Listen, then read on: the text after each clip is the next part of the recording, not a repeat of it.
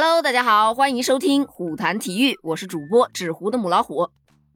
昨天呢，我们聊到啊，国足将在双十一的当天面对阿曼队，而在十六日会面对澳大利亚队。这两场比赛对于国足来说是相当的关键。而这相当关键的两场比赛呢，哎，咱们又没有争取到主场的优势，不得已只能再度西征到阿联酋的沙加去进行这两场比赛。据悉啊，十一月六日的晚上，他们就会正式出发了。那么这次出发呀，他们在人员上可是做了大幅缩减的。那到底要减谁？这个就是很关键的问题了。于是乎呢，就有了昨天，也就是十一月三日，国足与深圳队、浙江队进行的内部教学赛。这两场热身赛啊，可以说是非常的重要。为了确保热身的质量，中国足协呢还通过了上海市足协的安排。请到了国际级的裁判以及国家级的裁判去分别执法这两场比赛，因为在一百八十分钟的时间内呢，要踢到这两场比赛，所以啊，主教练李铁呢是把球员分成了两波，除了韦世豪、郭田雨、尹洪博等少数的球员，其他的大多数球员啊都在这个热身场中出场了，并且大多数他出场的时间还不少于六十分钟。另外呢，通过这两场热身赛啊，教练组检验了近期备战的这个效果。同时呢，也对国脚们的身体状况去做了一个深度的了解，所以说这两场比赛真的是相当的有价值啊！咱们今天就来聊一聊这两场比赛。首先，第一场国足对阵深圳队，这场呢，国足的首发队员是王牌门将严俊凌，后卫王申超、朱晨杰、蒋光太、张琳芃，中场徐昕、吴曦、刘彬彬、阿兰，前锋张玉宁、骆国富。听到这些名字，你有没有觉得很诧异呢？没错，看饮水机二人组，骆国富和阿兰，他们两个居然出现在了首发名单当中。哎，不用惊奇，他们不仅出现在首发名单当中，而且他们还都有进球。来，咱们具体聊一下啊。开场的第五分钟，骆国富是单刀破门，为队伍取得了领先的优势。在第三十五分钟的时候，张玉宁接到了张琳芃的传中，头球得分。把比分改写成了二比零。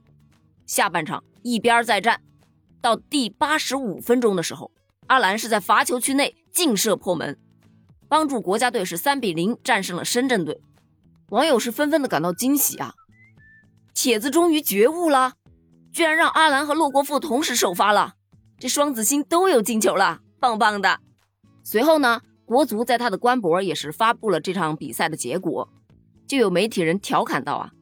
阿兰第八十五分钟进球，那是不是说明他踢完了全场？之前不是说规划球员只有三十分钟体力吗？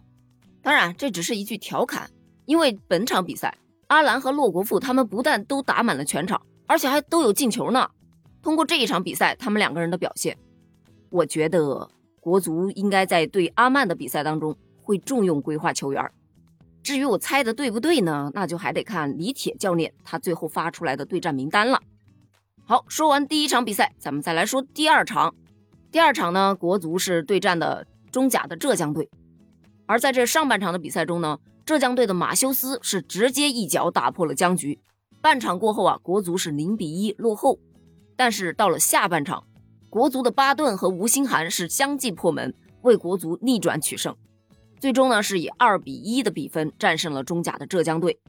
而在这场比赛当中，暴露了球队的一个问题，就是防守端它有短板呐。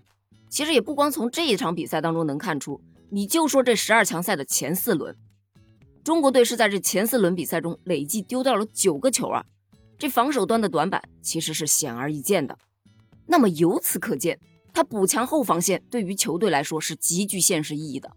所以嘛，我觉得在后面的这个人员配备上，教练组呢可以考虑一下，去补充一点这个防守端的这种漏洞。